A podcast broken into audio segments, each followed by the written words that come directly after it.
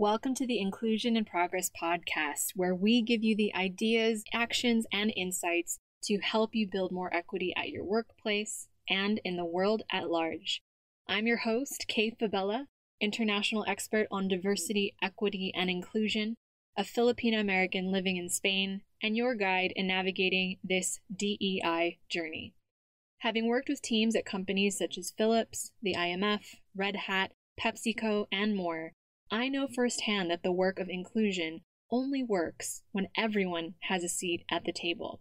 Regardless of your personal entry point into this conversation, your race, ethnicity, gender, ability, age, sexual orientation, country of origin, or educational background, we all have a role to play in creating inclusion for all. And it starts with us having conversations we need to create the change we wish to see. So let's dive into today's episode.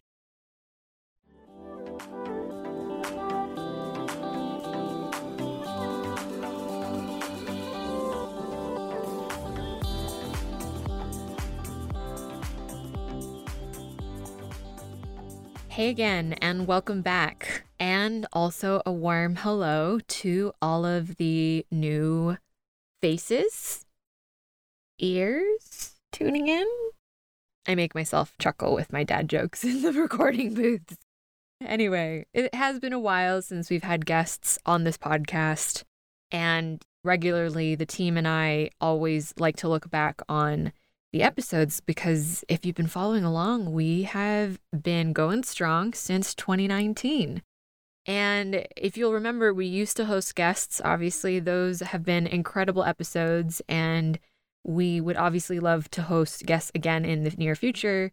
Also, if you're listening, feel free to email us and let us know which guests you would like to see at info at inclusioninprogress.com. But one of our most popular guest episodes if we look back on not just statistics, but also feedback we've received and downloads, the clear winner was episode 37 with the prolific Michelle MiJung Kim. Now, we recorded that episode back in 2020, and in that episode, we talked about the importance of inclusive language. But since that episode went live, wow, so much has changed since 2020. We've witnessed the cultural and even political pushback, unfortunately, towards equity and inclusion initiatives, like commitments that companies made towards creating more inclusive language. We've also sadly witnessed this pushback showing up in companies, in schools, and in workplaces. So, as of today, when this episode is going live, and that'll be May 2023, what does inclusive language actually mean today? And does this still matter in the context of distributed work environments? I'm Kay Fabella, and I am a DEI consultant for remote teams. I'm also the host of the Inclusion in Progress podcast, where you will get research backed industry insights into the future of work and practical how to's for equity and inclusion. I also, surprise, surprise, lead a remote team and work with clients across EMEA, APAC, and the Americas, which means you'll always get a global perspective on how companies are supporting their distributed teams, building workplaces that work for everyone. In today's episode of Inclusion in Progress, we'll be discussing why inclusive language still matters in our workplaces. We'll also look at what inclusive language is and why it's less about saying the quote unquote right thing and more about respecting the ever changing nuances of identity that language brings. So, if you like the podcast, please make sure to follow us on your favorite podcast app. Leave us a review if you are inspired, because as always, these reviews help us get this content in front of equity minded leaders in the workplace like you. Now, what prompted today's episode, in addition to going back through our favorite episodes and looking at data, was an ongoing discussion we've been having on Team IIP and with our client partners about this wave of pushback that we witnessed against DEI in both corporate and outside of corporate spaces. And just to be clear, to us, the so called political activism or street activism and DEI work are actually inseparable, right? For many people, especially when we're talking about historically excluded or marginalized groups, they can't check their identities in at the door when it comes to entering a professional workplace or connecting to a Teams or a Zoom environment with their managers or with their colleagues. Because DEI is not just about fighting for equal opportunities in the workplace for them, it's also about their lives and their livelihood. In this case, we really want to highlight the fact that for the groups that we're trying to support and the mission behind what Inclusion in Progress represents and hopes to continue contributing to, is recognizing that for the groups that have not historically had access to rooms and resources, the professional, the personal, and the political are inseparable. And so, in a strange way, seeing how the pushback towards terms like woke, which we've also talked about on this podcast before, and how the pushback we're seeing in DEI in the corporate realm are connected. And it's because DEI is essentially what was now being called wokeism dressed up for a corporate setting. In the US, we've witnessed how this term woke got corrupted especially over the last few years. We know, for those of you who want a little mini history lesson, that it's a word and a concept that originated among Black American activists, and it gained steam amongst this community following the murder of Michael Brown in Ferguson, Missouri. It's kind of incredible to think of how little has changed since then when it comes to Black lives. But since then, words like woke and wokeism that were meant to inspire and tell Black activists to stay woke, like stay aware, stay plugged into the fact that you're not always going to have equal footing in the society that continues to put you down. It's become this sitting where we're sitting in 2023, it's become like a catch all phrase in our American vernacular. And sadly, we've also seen how it's being translated across cultures as well. I think I saw it recently in El País, which is one of the major newspapers, almost like the New York Times here in Spain, where I'm based, woke in the middle of a title or a headline that is in Spanish. It's it's really fascinating and, and strange to watch. But suffice it to say, the term woke has become this shorthand, right, for leftist political ideology that centers on social justice politics and concepts like critical race theory. Yep, I went there. I know that's a touchy term right now. And even though we kind of associate woke with a leftist leaning ideology, the framing of how it's taken hold in our culture is bipartisan because for political progressives on the left, it's used as shorthand for the way that they're moving the needle forward for different marginalized groups. And for those on the right, it's like an insult or an insulting way to talk about so called leftist culture. And for us at Team IIP, it's really interesting. We're not sure how or why this definition of woke, in this sense, aka trying to be more respectful and understanding of our fellow human beings' experiences, has been co opted as a bad thing. But, you know, this term now, it's just been strange to see. It's been interpreted so differently by so many groups and different meanings have been assigned to it, it's almost impossible to take the word back to its original meaning. So, whether you agree with this or not, woke is actually the evolution of language in action, right? We take terms that were rooted in one place, in one community, in one context, and given one specific meaning there, and we adapt it as we learn about it to our own use. An example in English is how we use the word entrepreneur from France. I know people who are listening to me who are from there are like, oh, why do you say entrepreneur that way? but we use that word in English, right? Entrepreneur or avatar, which is something that you see and hear so often, especially in the tech space. It came from Sanskrit, right? And so now we're seeing how that's being used in English all these thousands of years later. So essentially words and language goes through a long game of telephone. You remember playing that as a kid? And what comes out on the other side is a completely different meaning. And you add to that the fact that we live in an age of memes and TikTok and Instagram, where people are adding all of their own interpretations at light speed. Sometimes it's really cool to watch language evolve, so to pepper in some fun here, I recently rewatched The Terminal. You guys remember that movie? it's uh, Tom Hanks, uh, Steven Spielberg. It's fantastic. It's a really good movie if you haven't seen it already. And it was funny to rewatch it because Tom Hanks's character in that movie actually ends up being nicknamed the goat.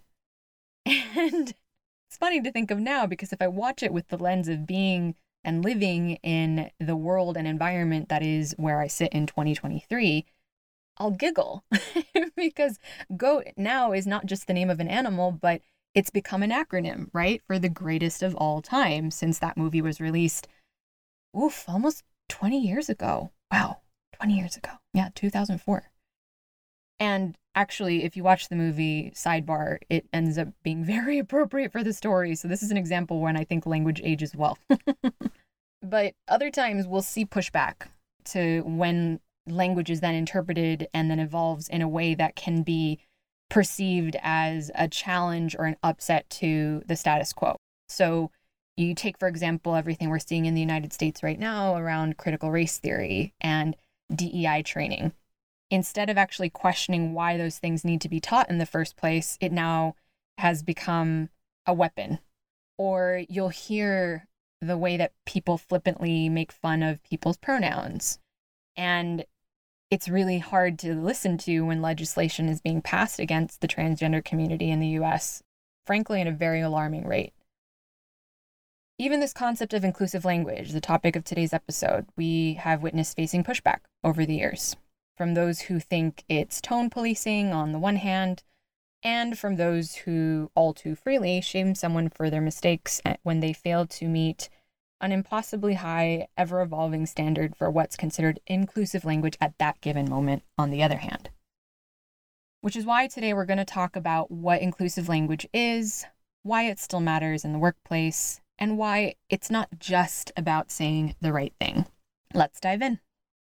So, what is inclusive language exactly? And obviously, there's tons of definitions about this, but again, we point you back to our colleague Michelle MiJung Kim and how she phrased it in episode 37 on this show. And we'll be sure to link to the full episode in the show notes. So she says, For me, inclusive language rather is is about an approach that we take to how we think about our impact in the world, right? How we show up in the world, the language and terms that we use, how that will impact the other people on the other side of the, the screen or phone or meeting, what have you. It's about that awareness and willingness to actually reconsider the way that you're showing up in order to create that trust and resilient connections with other people. It's not what people think of it as sort of the checklist of things that you're not allowed to say versus things that you're allowed to say. I think that's very simplistic. And I don't think that's going to help us get closer to where we want to be because language is evolving all the time. So if we're not actually agile enough to understand and with that curiosity to know why certain words can cause harm, then I think our learning can be pretty reductive. And then I think the the other thing that's really important about inclusive language is that it's contextual, right? Sometimes people say, "Well, how come that person get to say that, but I don't get to say this?" I think because we are so uh, eager to simplify everything, sometimes we lose that nuance and the context. The fact is, identities matter when it comes to inclusive language, context matters, history matters, and uh, who is on the other side when we're speaking or using certain language also matters. So I, I, don't have a quick definition to give around inclusive language, but rather I implore people to think about inclusive language as a continual practice and approach that we need to revisit time after time rather than a set list of things that we're allowed to say versus not. So, if you haven't already, we highly encourage you to listen to the full episode with Michelle, as it's just a fantastic conversation with a very gifted practitioner. Now, when it comes to how this is implemented, organizations and teams and governing bodies are using specific inclusive language guidelines that are meant to help give parameters to what language is considered inclusive, what's considered appropriate, and what's considered respectful. We've witnessed a particular uptick in organizations asking for things like inclusive language training, audits, guides, and policies since the resurgence of corporate DEI in 2020. But obviously, inclusive language is shaped by time. And since recording episode 37 with Michelle in August of 2020, we witnessed how some governing bodies have even attempted to codify inclusive language officially. And obviously, there have been mixed responses. So, the American Psychological Association, or the APA, published guidelines for inclusive language, and they only did so after having consulted APA staff, members, volunteer leaders, psychology students, clinicians, and educators. They recognize that language is not static and that it evolves with the needs of those who use it.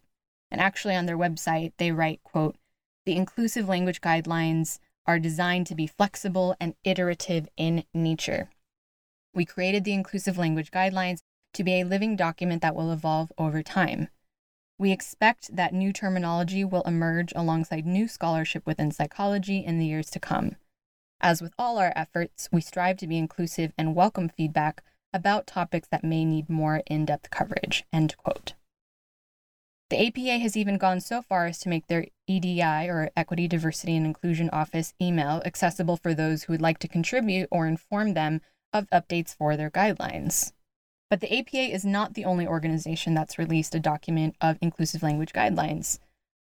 Back in October 2021, the European Commission also issued their own guidelines for inclusive communication.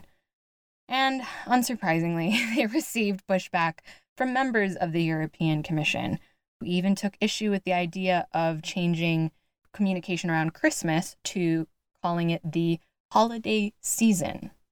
Now, one EC member from Italy's far right party even called it a denial of Europe's history as having a white Christian majority, which is a little strange as a line to draw when you think of how many religions are currently represented on the European continent and how many cultures and languages are represented already. So, wouldn't holidays be more? Anyway, that's just my take on that.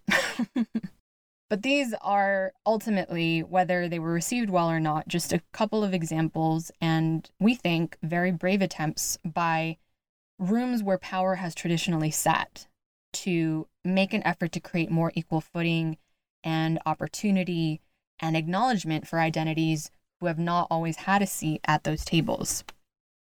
But that leads us to the next part of today's episode, which is Is it possible for us to take the implementation of inclusive language guidelines too far.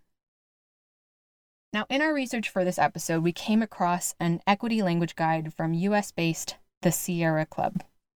The guide's purpose is not just to make sure that the Sierra Club avoids obviously derogatory terms such as welfare queen, it seeks to cleanse language of any trace of privilege or hierarchy or bias or exclusion. Now, that sounds like a very lofty and righteous goal, right?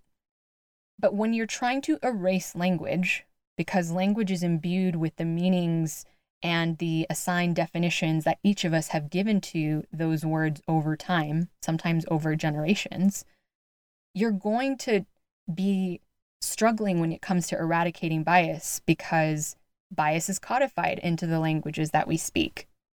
So when you're trying to remove exclusive language, when you are using the measurement of whether or not it's been rooted in racism or discrimination or so called othering, that's up to interpretation. So, for example, they've discouraged the use of the word stand because not everyone can stand, and the word American because not everyone in the country that they're based in is a citizen. They've also discouraged the use of words such as blind and crazy because it's insulting to people who live with disabilities, which is the term that they encourage instead of referring to the community as disabled. So, most of the inclusive language guides we've seen come out, like the one for the Sierra Club, at least in the US, they all draw from the same sources from activist organizations such as a progressive style guide or the racial equity tools glossary and a couple of others that if you did a quick Google search you would find.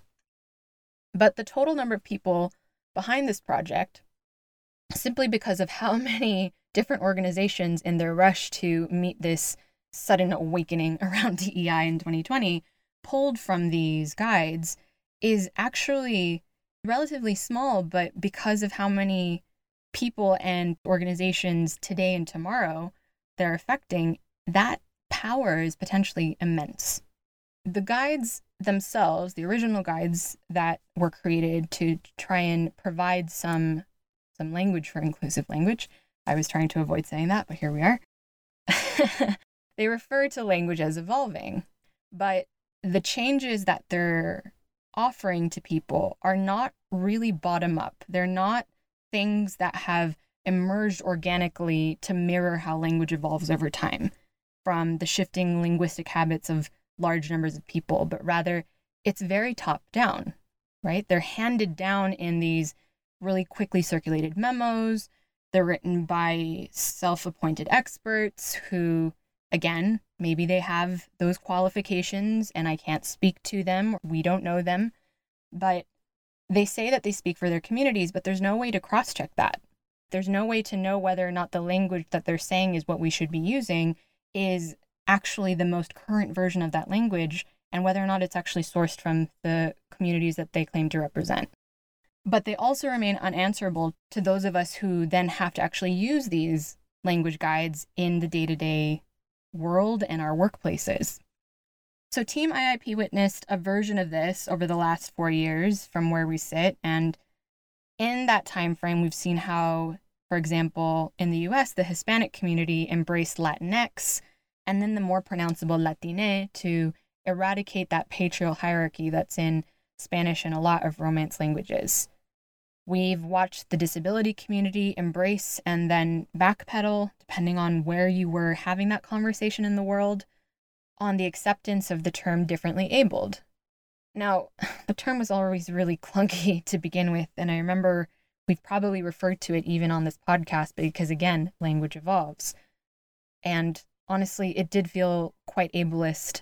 And I think that realization was shared amongst that community because it was very specific to culture and context and class. Another example of this that we witnessed is when the San Francisco Board of Supervisors replaced the word felon with something called justice involved person. And inherently within that, it was making an ideological claim that there is something illegitimate about laws, courts, and prisons. Well, that's a whole thing for another day. I'm not going to deep dive on that because prison reform, that I'm sure many more people can speak to than we can. But suffice it to say, like anything that's prescribed top down, this approach to creating a guide to inclusive language that is supposed to be comprehensive and doesn't have any room for dialogue because it's prescriptive, it's got this forced and almost unnatural quality when it's implemented. Because what ends up happening is it becomes this horizontal measuring stick, right? It's intended to help people know when to say the right thing and the wrong thing, but it also flattens the subtleties and nuances of the different flourishes that make up language and self expression. And what's considered the right thing to say today, even if it's between the same two people, will easily become the quote unquote wrong thing to say tomorrow because, again, language evolves. So, we're seeing this attempt to revolutionize how we speak by many of the people who are writing these guides claiming to be objective by saying they're here to dismantle structural and racial hierarchies, which is very embedded in our language, as we know.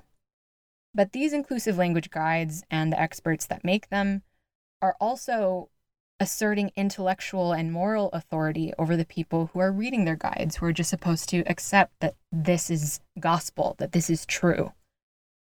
And though these guides recommend that the use of these words are available to everyone, the glossaries are meant to highlight your ignorance when it comes to inclusive language. Like, I've read a few of these, and even for me, as somebody who is continually trying to learn and is trying to unpack my own biases and misperceptions and blind spots as a practitioner, both individually and with the team, the subtext of how these things are presented is oh, you didn't know that you're supposed to say this, not that? Well, clearly you have work to do. And inclusive language guides are put together by people who are highly specialized in this. They've dedicated their lives to this, this is their mission. But they're also by including that subtext of you don't know enough and we're here to show you the way, trying to warn off the uninitiated. They're trying to showcase that there is a distance, there is a hierarchy between you and them. And there's a claim that they are in favor of accessibility and inclusion, but only if you follow in lockstep with their moral standards of righteousness as they are worded in these guides. And this has been such a challenging topic for us to even write about and talk about openly on the podcast because there's just so much subtlety and nuance to this conversation that we really wanted to approach it with with its due diligence. But if we're being honest, it's kind of terrifying to watch a group of inclusive language experts, self-appointed, mind you, with their intention and desire so deeply in the right place, use a playbook that feels eerily similar to a lot of these centuries old power plays that formed all of the archies and the isms that they claim to stand against. And sadly, this is just one of many reasons for what we anticipated as an inevitable pushback to corporate DEI initiatives and how it came so quickly. Because when you've got these practitioners and inclusive language experts shaming others repeatedly for saying the wrong thing, it's easy for that person who has been trying to follow and implement those things to point that finger back in frustration and say, well, you were obviously never satisfied with me when I tried to say the right thing and you keep moving the line. And unfortunately, those tend to be the people who hold the purse strings and the power that we needed to buy into this work in the first place. But as I've said before in episode 91, how can we have conversations in DEI without shaming each other? Shame and pointing fingers gets us nowhere. Now, again, I've shared all of this with you, and we've prepared the script for you to present hopefully a more nuanced perspective to this conversation, given that our team talks to people from all over the world, not just English speaking countries. The frustration that we face is many of these concepts written by this tiny group of experts that then get translated into policy and guidelines that are then clunkily implemented in different contexts and cultures, it's done so without really seeing that there's another perspective in how these things would be applied. And that actually brings me back to why inclusive language actually matters. I know, I've taken you on this journey. It feels a little bit like whiplash, but hang on. now, inclusive language should not be used as a horizontal barometer to measure our enoughness or our quote unquote goodness or quote unquote righteousness against. But it should be encouraged as a critical practice rooted in a shared desire for greater understanding and removal to those barriers to understanding. So, the pursuit of inclusive language does have its place in supporting a more respectful and equitable workplace when it's done with critical thinking and compassion, and an acceptance that the perspective of you as the person who has lived through it and what you perceive as being quote unquote right or not is very specific to your cultural context and your frame of reference. It's possible to teach and encourage and honor the differences between us and our leaders and our colleagues while creating a shared language that bolsters psychological safety, performance, and constructive solution finding. So that brings me to well, why does inclusive language actually matter? Well, it's no secret that workplaces were designed for straight, white European, able bodied, English speaking Christian men in the 1800s. Wow, that was a mouthful. As many of my colleagues refer to it, male, pale, and stale for shorthand.